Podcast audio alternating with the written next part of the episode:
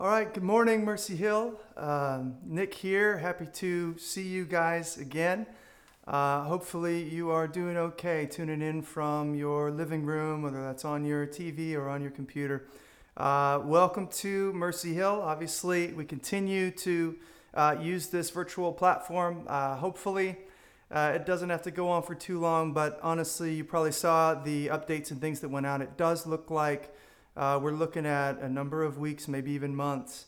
Uh, so we're going to always be keeping our, our ear uh, to the news and the recommendations of uh, people who know a lot more than us, and we'll just be following uh, their lead so that we can best love you, love our neighbors, love our city.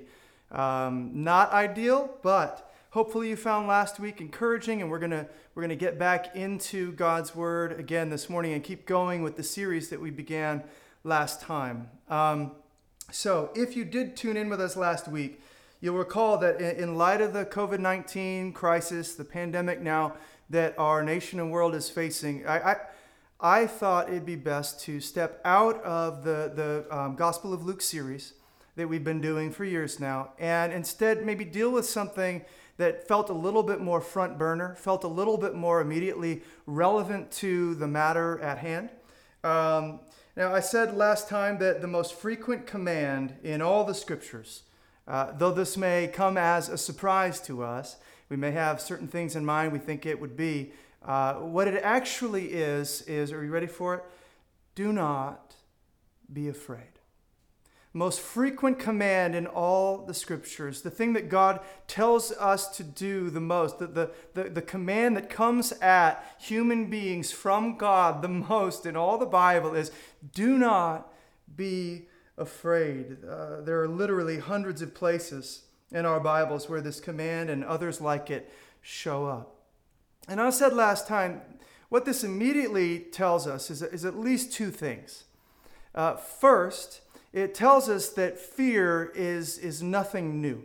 Uh, that fear and being afraid for human beings, it's kind of a part of the human experience. It's a perennial issue for us. It's not just something that crops up when there's a pandemic that we're facing. In fact, what we know is that uh, even if, and, and, God willing, when this uh, coronavirus thing is done, uh, rest assured we will find something else to worry about, something else to be afraid of, something else to freak out about. That's why God is constantly having to tell his people throughout uh, Scripture, throughout the ages, do not be afraid. We're always prone to it. We're always prone to it. But the second thing that uh, we can glean from this being the most frequent command in all the Bible is that actually God uh, is in control that God is over top of these things we're afraid of, that He's stronger than them, and He's able to turn this stuff for our good. Uh, when God comes and He looks at this situation over here and He says, Do not be afraid of that. And then he looks over here and he says, Now don't also be afraid of that. Don't, don't you be afraid of that. And he looks at these people and he says, Don't you be afraid of them. And he continues this sort of thing throughout all the Bible. What we come to understand from this is that, listen, he's over top of it, he's in control of it. He's stronger than it. We do not need to be afraid. Um, it's amazing. What we realize is that there is nothing that escapes the boundary of our Father's head, heart, and hand. He knows what you're facing, He cares about you deeply, and He's able to work for your good. Therefore, the command comes do not be afraid. So I wonder how you're doing with that. Uh, I know a lot of us are facing fears these days uh, and uncertainties, and, and, and we're feeling insecure. If I were to grade myself and my response, I'd probably give, give me a solid C. Uh, not too good, but barely passing, and, and, and we're making it through. Um, I said last time that my hope for this series that we're doing now, Do Not Be Afraid, dot, dot, dot, fill in the blank with various things. Um, I was hoping that it would be kind of this sanctuary space for us where uh, I realize that week to week we may be doing better Uh, and then other weeks we may be doing worse. We may be feeling more paralyzed and more afraid. And I want this to be a place where you can count on you're going to come, you're going to gather, whether that's in your living room or maybe we're allowed in, in, in, in some time to be able to meet with uh, other members of, home, of our home group or, or other people at Mercy Hill. Uh, but you get together in this space and, and you know, okay, we're going to be able to kind of drag ourselves in here, fears, warts, anxieties, worries, and all we're going to unburden our hearts before God and let Him reorient us in His peace. We're going to set our minds back on who God is and the gospel, and we're going to hopefully find that shalom, that all comprehensive peace of God uh, coming back in. So, what I've said is that each week, because I have literally hundreds of, of, of texts to choose from for this, I'm just going to kind of drop us into one place in Scripture uh, each week, week by week, one place in Scripture where God uh, issues this command in one, one form or another do not be afraid. And we're going to use those texts to kind of guide our reflections, guide our thoughts. So last week, uh, we looked at Genesis 21 and we drew out there uh, from God's dealing with Hagar and Ishmael. And, and we saw that that okay listen when when when uh, hagar is crying out in the wilderness and she is weeping and near death and ishmael is doing the same thing we, we, we drew out from that story we do not need to be afraid. Why? Because god hears. Because god hears. But now this morning we're going to turn to deuteronomy 7 verses 17 through 19 and that's going to kind of give us another angle on this idea of do not be afraid. Uh, so before I read the text, let me at least give you a quick background because uh, we're kind of dropping into different stories. I realize that uh, we, we need to do a little bit to catch ourselves up to speed what's happening in the context. Deuteronomy 7, and if you remember uh, the whole book of Deuteronomy, this is Moses now kind of addressing the people of Israel. They're uh, just. Uh, east of the Jordan, east of the land of promise. They're about to enter the land of promise. They've been wandering in the wilderness for 40 years. Uh, it's been rough, and now they're about to enter, enter into Canaan. And that is great news on the one hand, absolutely. Yes, finally we're here. But then on the other hand, things are actually about to get a little bit bumpy. Um, they don't just get to walk in like they own the place, set up their couches, set up their chairs, build their homes, and, and, and, and, and, uh, and take over. Yeah, what's going to actually happen is, is they're going to be called now to come in and dispossess the land from those who are currently there. They're going to come in and they're going to have to they're going to have to drive out. They're going to be instruments of God's judgment upon these uh, pagan nations that are there. And in case that worries you, I can't say much about this. This is not cultural tyranny. This is not genocide or something like that. This is God's judgment. Uh, I don't know if you remember, but back uh, when God was telling Abraham about his plans for this and how he was going to give the land to Abraham and his offspring, Genesis 15 16, he says, But you can't take the land now. Why? Because the iniquity of the Amorites is not yet complete.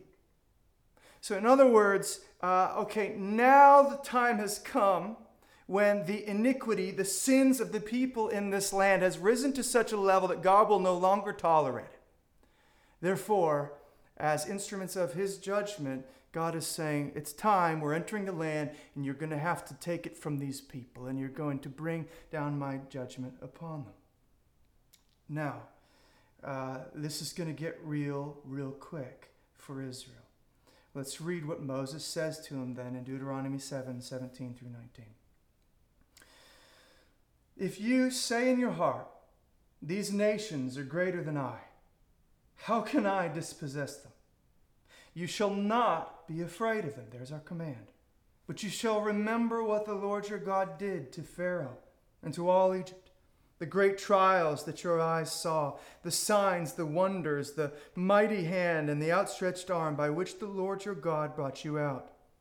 So will the Lord your God do to all the people of whom you are afraid having read that, let's pray, and then I'll kind of get us into the message for this morning. God, right now, even through the camera, into the computer or the TV, out the other side, God, we, we right now are your people together. And we are uh, admitting as one that we are tempted to be afraid. If it's not about the COVID 19 thing, then it's about something else. It is a perennial issue for us. God, we need your help. God, we need you to come into uh, this place. We need you to invade this space, invade our hearts, and bring your peace there. We need you to show us what it means for us to follow you, trust you, walk with you in the midst of these things. It's a chaotic time, it's a scary time. God, would you meet us? Would you use your word and, and, and let your spirit accompany uh, this time we have together? In Jesus' name, amen.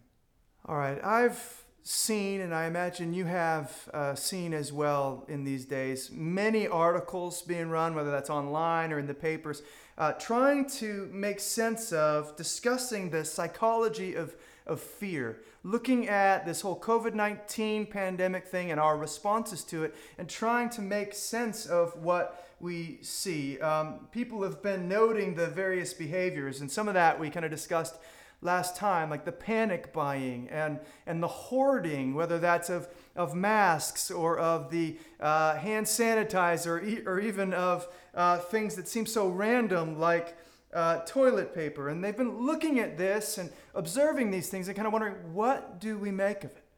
What is underneath all of this? What's going on with this fear? Well, numerous articles now have pointed actually out the fact that uh, maybe what we think is going on is this sort of fear of the unknown.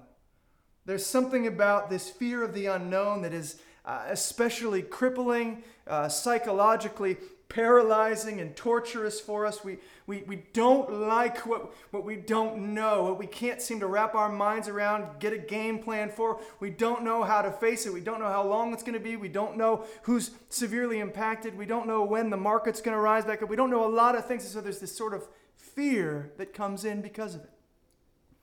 Now, let me read to you a, new, uh, a number of places where this kind of discussion comes up. One article appears in USA Today. Uh, it, it showed up last week, and it says this As the number of confirmed cases of illness grows, so too does the nation's collective uncertainty. Psychologists and public health experts say public anxiety is high, and it's largely fueled by a feeling of powerlessness. When we feel, oh my, there's a new boogeyman out there, it comes with extra fear, said David Ropeik, an expert on risk communication. When we don't understand something, that leaves us feeling like we don't know everything we need to know to protect ourselves. That equates to powerlessness, vulnerability. Uncertainty about the nature and trajectory of the threat exacerbates a feeling of not being in control. It goes on and quotes another person here. It's a new, unknown illness. We don't know how severe it's going to be. We don't know how concerned to be, said Lynn Bufka, Associate Executive Director for Research and Policy at the American Psychological Association and an expert on anxiety, stress, and cultural issues. The idea, she goes on, that we can hopefully reduce transmissions through really good hand washing feels insufficient. It's not anything new, and how will you know if you've done it well enough? It's why many people are rushing out to buy toilet paper, face masks, disinfectant, and hand sanitizer. It makes them feel they are at least doing something, she said. So washing hands doesn't feel like enough for this enemy, right? Because there's this unknown factor, we, we, we're, we're scrambling to feel like we're in control, and you're seeing some of these behaviors because we're scared. There's this fear of what we don't know, what we don't understand, what's coming in the future that we can't quite see. It's a bit foggy. And so we try to do what we can with little behaviors here or there to try to feel like, no, we're secure. Look, we have a garage full of toilet paper. We are secure. Jonathan Tepperman, in his article, Why Are We So Scared of the Coronavirus, is also trying to understand this fear and, and these seemingly extreme behaviors, and he offers this up as an essential part of his analysis. Quote, the coronavirus is new, invisible, sometimes deadly, and still largely unknown. Not only are we far from a vaccine, but we still don't really know what we're up against, how lethal the disease actually is, or how many people are actually infected. As Michael Barkun, a professor emeritus of political science at Syracuse University, put it, uh, to me in an email. The unseen, mysterious nature of this enemy makes it especially scary and especially ripe for all kinds of imagined explanations and anecdotes or and, and antidotes.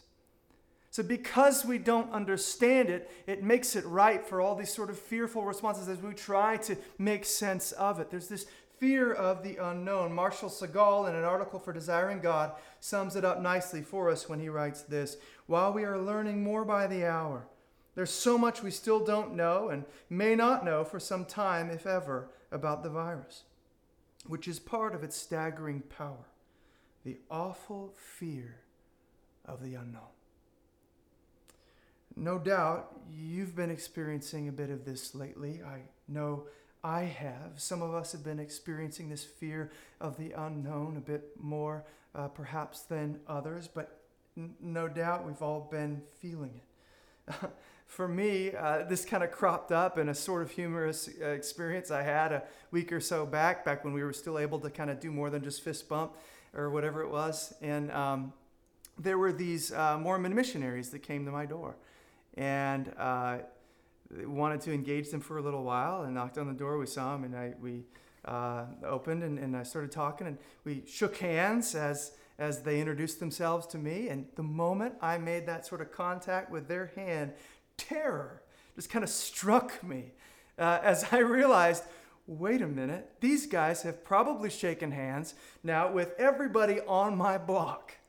And here I am uh, shaking hands with them here. Immediately, it was almost like I, I kid you not, I could like feel the coronavirus like germs crawling on my hand, coming up my arm, like making their way, trying to get after my lungs. I could almost feel like my hand was burning. So I put my hand immediately into my pocket and left it there for the entire rest of our discussion.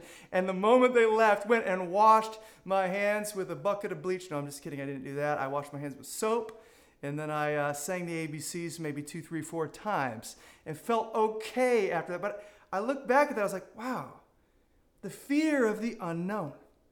Not sure what's going on, the panic that sort of rises, that gets a little bit irrational. You kind of lose your head a little bit sometimes. It's affecting me, I'm sure it's affecting some of you. We get scared when we look out at a future that's unknown, ominous, threatening. When we don't see or understand fully what God has planned, what He's doing, or how He's going to do it, the temptation is to give into fear and lose our heads a bit. And really, what we are experiencing is, is probably very similar to what these Israelites are experiencing in our text. I'm kind of making my way back to Deuteronomy 7 now. Because there, on the plains of Moab, just east of the Jordan, about to enter the land of Canaan, the Israelites are in a similar situation, or at least they will be very soon, as nations much bigger, larger, stronger than they. They're going to be coming up against these guys. God is saying, You're going to go in and take the land from them. You're going to have to walk by faith. You're going to have to trust me. Things don't seem good. This does not seem right. It seems ominous. It seems threatening. It seems scary. There's so much that they don't know. How is God going to do this? How long is this going to take? Will He really come through? Do we really have what it takes? Aren't these nations just going to mock us and make quick end of us? It's a frightening thing. The temptation to give in to fear will be quite significant. So, how does God attempt to help them with this? What does He say? If they're not going to give in to fear, if that's not permissible, if the command is do not be afraid, what should they do? Well, let's look back at our text. Verses 17 to the first part of verse 18. Read it again. If you say in your heart, These nations are greater than I, how can I dispossess them? You shall not be afraid of them. Pause. That's great. We know that, but how? What should we do instead? But you shall remember. Remember. Here's the idea when what lies before you seems ominous and threatening, when the future itself is this frightening prospect and seems to have grown fangs. When you don't understand what, what God is doing, when you don't know what's coming, how it will go, what you will do, when you're feeling afraid, You're tempted to just say, they're bigger, they're stronger, this is bigger, this is strong. I don't know what to do. When you're tempted to be afraid, here is God's word to you. Remember. Remember. In other words, instead of unraveling in the face of what you don't know, set your mind resolutely upon what you do know.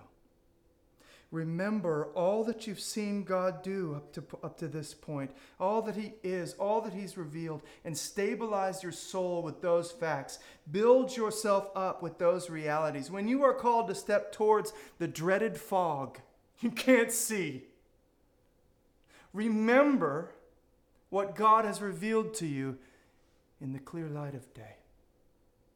Step back for a moment before going forward. Cast your mind back to your history with the Lord. Remember who He is, what He's done, what He's revealed, and you'll find fresh strength start to course through your body as you take steps towards what is currently unknown and a bit scary.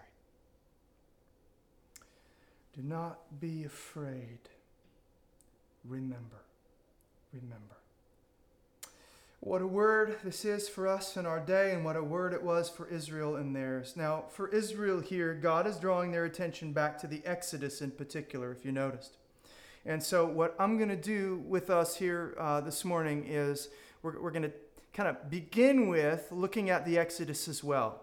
I want to say, okay, listen, let's go to the Exodus and see what does remembering the Exodus, the great deliverance that God worked for Israel from bondage to the house uh, of slavery there in Egypt, what does remembering that uh, event and the, the Exodus event uh, do for us? What do we learn? What do we remember? What do we know about God because of that? I'm going to bring out three things in particular that we know about our God because of what happened there in the Exodus. And what I'm going to do for each one of those three things is kind of first make sure we see them in the Exodus event itself. Then we'll kind of trace them towards really the fulfillment of the Exodus in, in the gospel and the cross of Christ and make a few application uh, points for um, us in our current situation. So, uh, with that, you can now pause your, um, your computers, your TV, whatever, and, and uh, look at pause point number one in your worship God.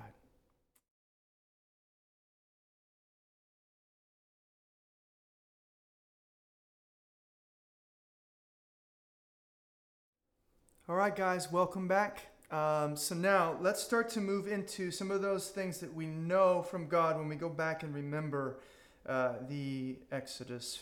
The first thing I'm going to bring out, we know that God is faithful. In particular, when we go back to the Exodus, when we remember what he did there, we, we know that God is faithful to his word.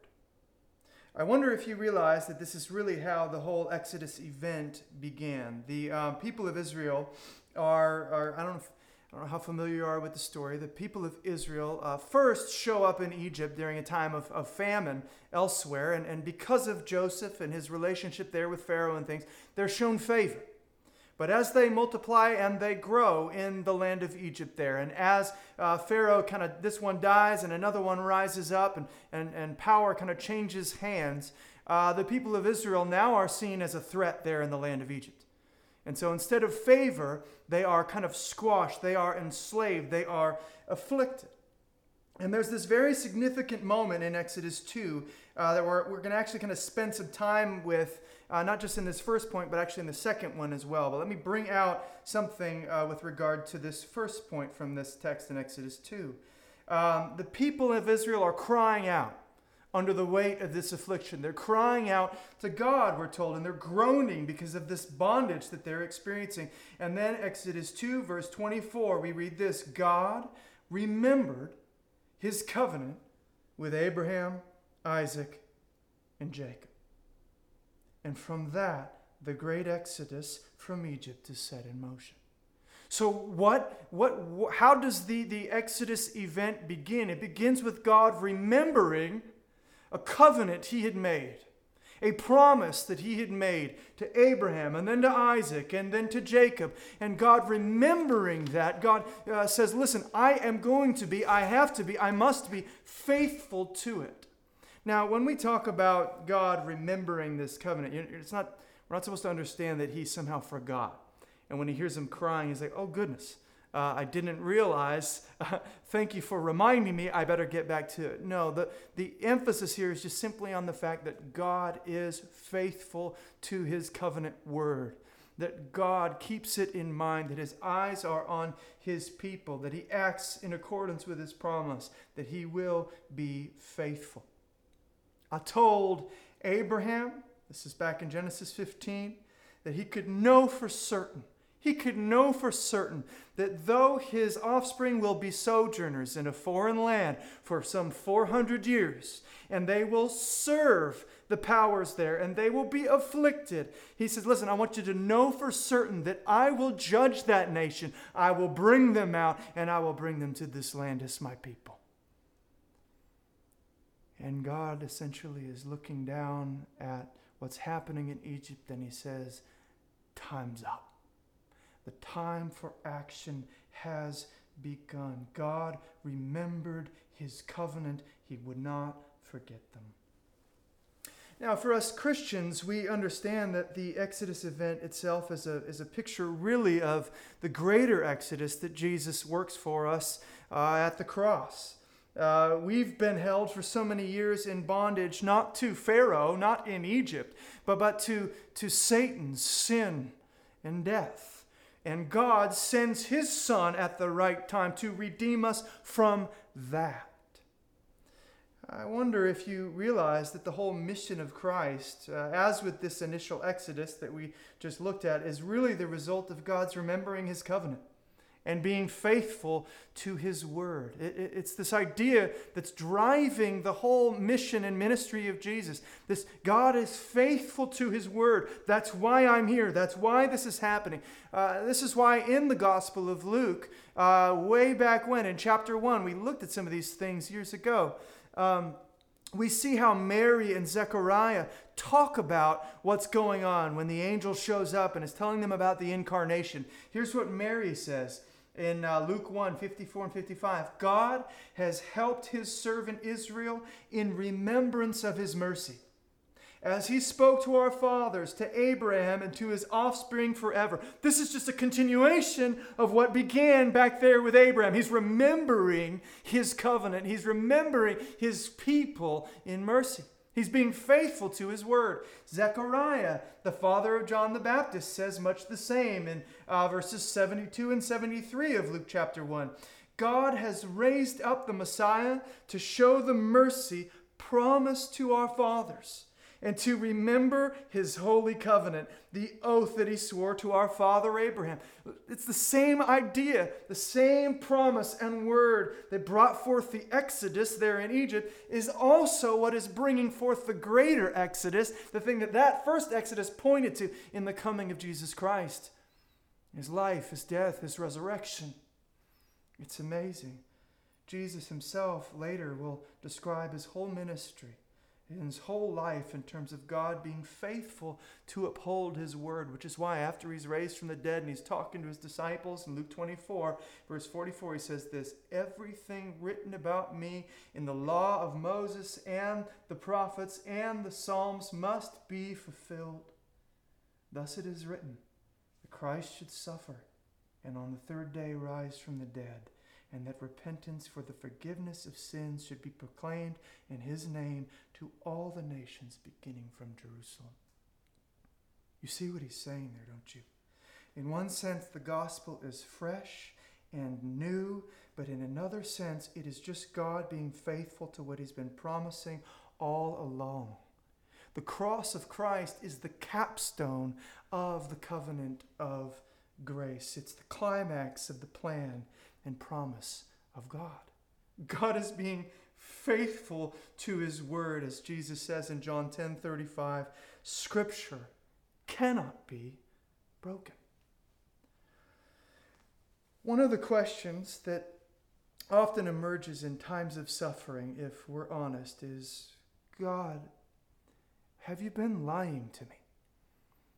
Have you been kind of speaking out of both sides of your mouth? You talk about how you're good, you talk about how you're strong, you talk about how you have these plans, how you're faithful, whatever. And then I look out, when I stop reading my Bible and I, and I lift my head up from the pages and I look out at my life, I look out at what I see. Perhaps even you look out and you see this COVID 19 thing and just worried about it. Just go, I don't see it. I don't get it. It seems like you're deceiving it, or at least it seems like you've forgotten that you're not, in fact, faithful. But God's word to you and to me is this do not be afraid. Remember, remember the God who has been faithful, the God who was faithful to Israel and, and his promise there to redeem them from Egypt and bring them into the land of promise, the God who is faithful in the gospel to send his Son for the, our redemption from sin and slavery to, to Satan and death.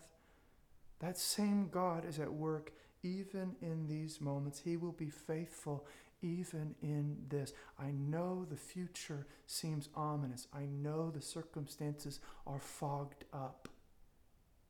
But look back and remember, and you'll find fresh strength be fearless and faithful in the present.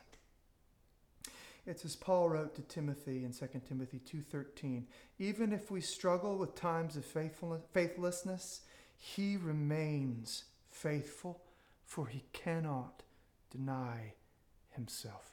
It's who he is. Now, with that, you can uh, hit pause and um, uh, take a look at pause point number two on your worship guide.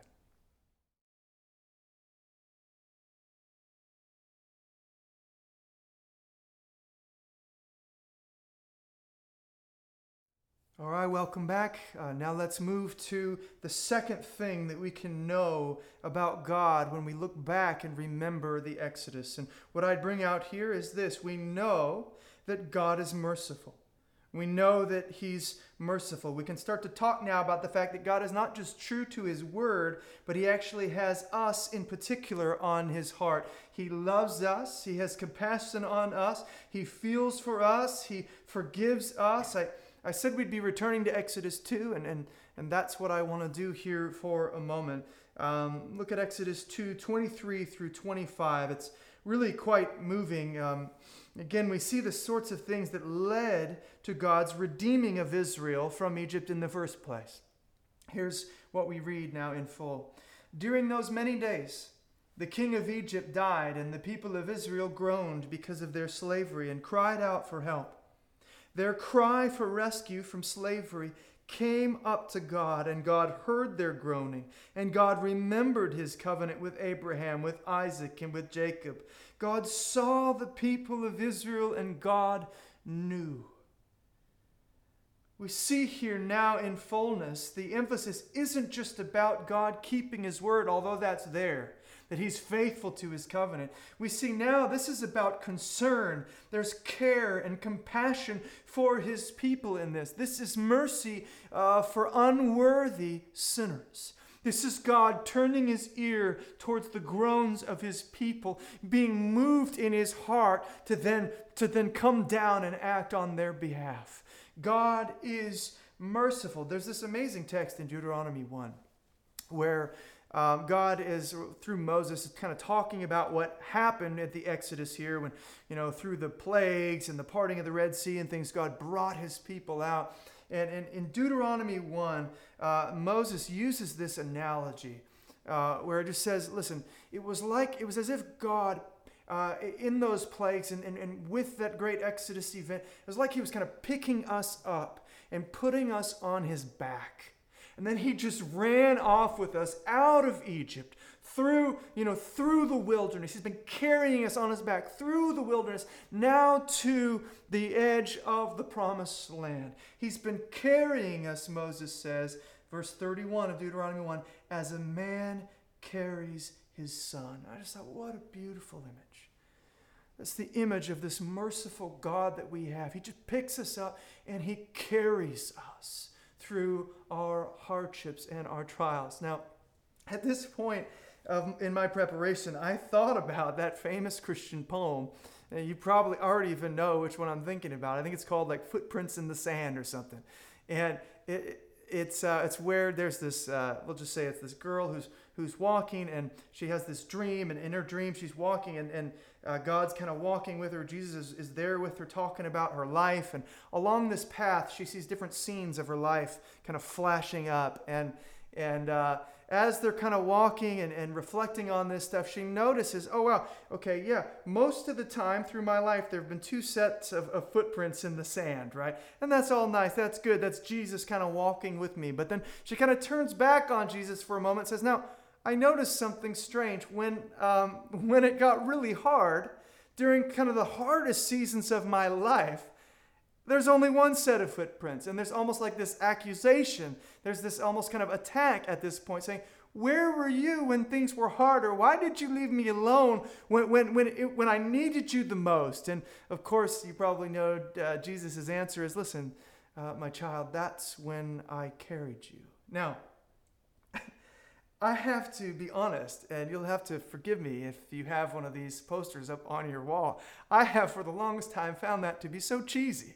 Uh, yeah, even as I was sharing it, I probably was uh, uh, smirking or whatever. Because maybe it's just the images of the posters and, and the warm fuzzies that you're kind of supposed to get from that. I've always thought, oh, that's nice. That makes you feel a little warm and stuff. That's good, but that's not deep theology. That's not. That's just kind of a silly story uh, for the sappy among us, right?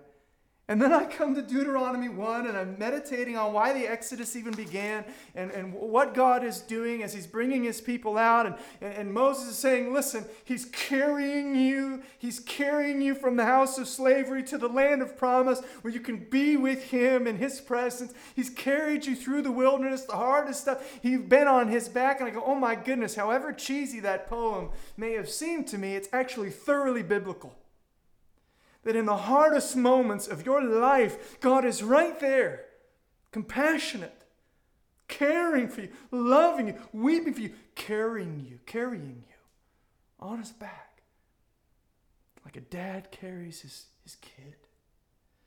This is what God does. He carries us, and we can't forget that. And again, of course, the Exodus event finds its ultimate fulfillment in the gospel of, of Jesus and the work uh, on the cross. I, I, said before, you know, that you and I were not merely groaning under the weight of Pharaoh's yoke as Israel was. No, ours was a far heavier burden. We're crying out for mercy. We're crying out for help. Ours is, is, is the burden of, of, of, again, Satan, sin, and death, a far heavier burden than Pharaoh could ever put upon us. I think often of that thief on the cross.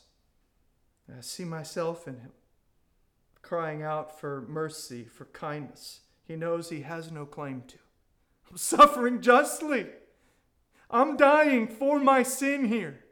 This is right.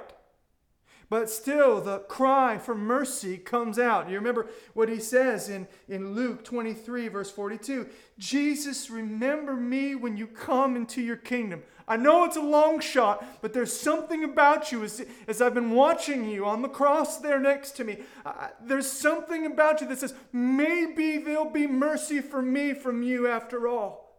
Remember me when you come into your kingdom. And oh, the wonder in our Savior's response. Verse 43 Truly I say to you, today you will be with me in paradise.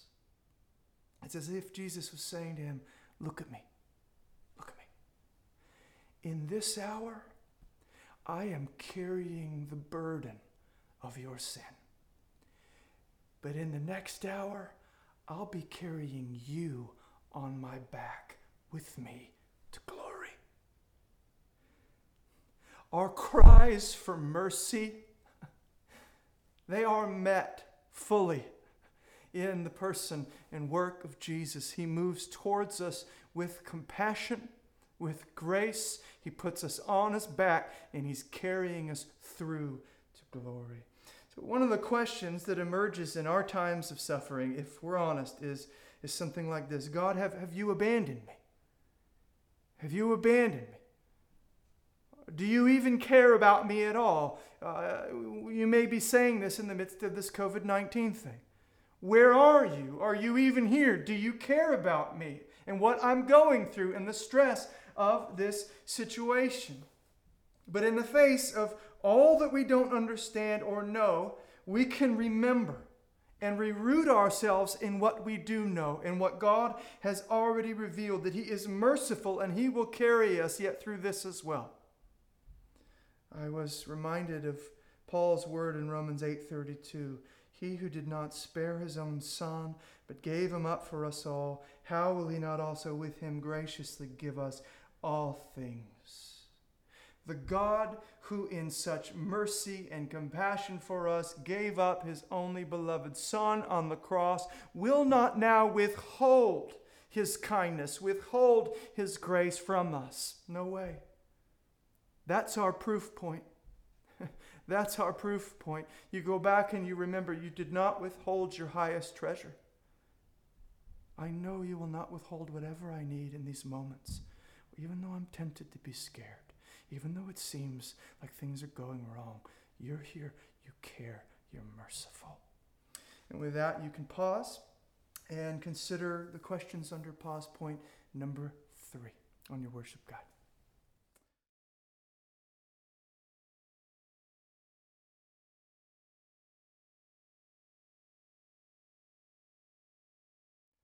All right, welcome back. Now let's consider this third and final uh, thing that we can know of God, even when the future is uncertain, when we go back and we remember what He's revealed, in particular at the, the Exodus.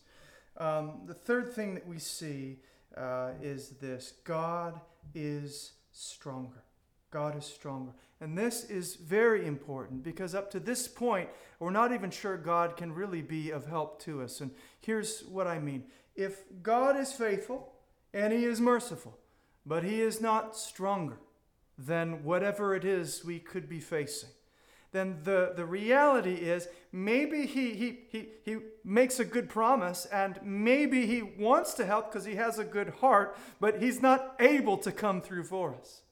He's got to be all of these things or it's not helpful. And the reverse side of things, if he is strong, if he is stronger than whatever we may be facing, uh, if he is bigger and, and, and, and, and can throw more weight around than any of our trials, uh, but he is not faithful and he is not uh, merciful, then he is also, therefore, not a God we can trust and rely on. And we probably still should be afraid because though he is able, he may not want to help. But if God is all of these things at once faithful, merciful, and stronger than anything we could face, then we know we have a God who can be there for us in our darkest hours. Then we truly have the God of the Bible, the God of the Exodus, the God of the cross. In many ways, it's this God is stronger piece that's kind of brought out with the most emphasis back in Deuteronomy 7, is it not? Look back at verses 18 through 19 with me, uh, where Moses says this Remember what the Lord your God did to Pharaoh and to all of Egypt the great trials that your eyes saw, the signs, the wonders, the mighty hand and the outstretched arm by which the Lord your God brought you out. The mighty hand, the signs, the wonders, the, the trials that he brought upon the people of Egypt. You see, there's, there's an emphasis in our text on his strength, on his might. That he is stronger than anything you will be facing, Israel, when you move into the land of Canaan. I know they seem greater stronger, mightier, more in number, but they are not greater, stronger, mightier than God. And your God goes with you. Now, in Deuteronomy 7, he's talking in particular here about the 10 plagues and the parting of the Red Sea and things, the power of God that was displayed in the Exodus event and his delivering them from uh, the people of Israel from the house of Egypt. Now, it's interesting. I don't have time to go into all of this now, but I wonder if you realize that what God is essentially doing with the 10 plagues is, if I could put it uh, uh, somewhat bluntly, he's, he's undressing, as it were, the, the gods of the Egyptians and exposing them uh, as false and impotent. He's just embarrassing the gods of Egypt. So you see, the, the Egyptian people, they, they were thoroughly polytheistic. They had gods for everything, gods that kind of governed every aspect of the natural world and stuff. So they had uh, a god of the Nile River, a god of desert storms, a god of fertility, a god of healing, god of crops, god of harvest, god of the sun, god of the sky, god of childbirth, and on it goes. And uh, you're starting to see perhaps how the plagues were a direct affront on the authority of those gods. Yahweh is, as it were, undressing them, saying, Listen, they have no power, exposing them for what they are shams and lies. God, the one true God, Yahweh, shows up and he pushes plagues into all these different dimensions that these gods supposedly have authority over. So he turns the Nile to blood. He brings gnats from the desert dust. He strikes the people with boils and no one can heal it. He destroys the crops with hail and locusts. He turns the sun to black and he kills the firstborn sons all of it is this sort of polemic against the gods of Egypt, as if to say, there is only one. I am stronger. You see, when you think about it, God could have easily uh, redeemed Israel with just a strike of his hand, a single, a single stroke of his hand, and the people of, of Israel could have come out. But instead, it's this sort of, you know, flash and fireworks and fanfare, and you're going, why, why all of this? Why, why make such a big deal? Let's just get this done. Let's get the people out and go. Why 10 things and then the Red Sea and all this stuff? Well, he's making a point. You see, God is not here just trying to redeem his people. He's trying to reveal something of himself to us, to his people, to Egypt, and to the nations all around. Namely, that he is stronger. Whatever gods you're trusting in, whatever thing you're thinking you should fear more than anything, Yahweh is above that. That's the point. That's why Moses would come out in Exodus 15 11, in this song that he sings on the other side of the Red Sea, he says this Who is like you, O Lord, among the gods? Who is like you, majestic in holiness, awesome and glorious deeds, doing wonder. Who is like you? You just you just showed us. There's none like you. There's none stronger than you. And therefore, you see what God is doing why elongate the process? Why, why go through all of this there in Egypt? He is wanting to have something that when the people make their way through the wilderness to the promised land, he can, through Moses in Deuteronomy 7, say, Do not be afraid. Remember. Remember what I revealed. Remember what you saw. I took the most powerful nation on the planet at that time. And I just left them in, in, in, in a pile of rubble. As if it was nothing. Don't be afraid as you step forward towards these other nations. I can handle it. Now, this, of course, as, as Christians, uh, is something that we can take even further, right? Because again, and I told you I just was going to do this with each one, we, we are not facing uh, the false gods of, of Egypt and Pharaoh and things. Instead, we are facing those ancient foes of, of, of Satan, sin, and death these things that we stand powerless against. And at times we may look out and go, man, even God seems to be powerless against these things. Where is he, right? But we'll talk about that in a moment. One thing that the cross displays with utter clarity is the fact that God is stronger, that Jesus is stronger than all of those things, than everything that could possibly shackle us. He has the authority and the ability to break it.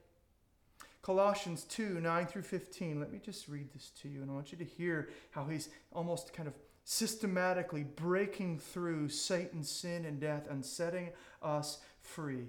This is what Paul writes In Christ, the whole fullness of deity dwells bodily.